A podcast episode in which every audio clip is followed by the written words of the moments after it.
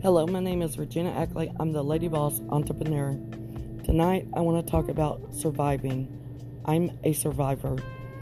I was in a relationship a few months back, and my abuser mentally, physically, and sexually abused me. I just want to let you women know you do not have to keep this to yourselves. Please speak out. Reach out to a friend or family or call the cops. My abuser has been in jail for five months now on two counts of domestic assault and battery and strangulation. He strangled me several different times throughout the months that I was seeing him until I completely stopped breathing.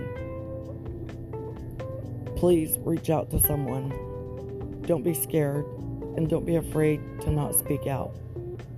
There's always someone out there to help you. Thanks for listening.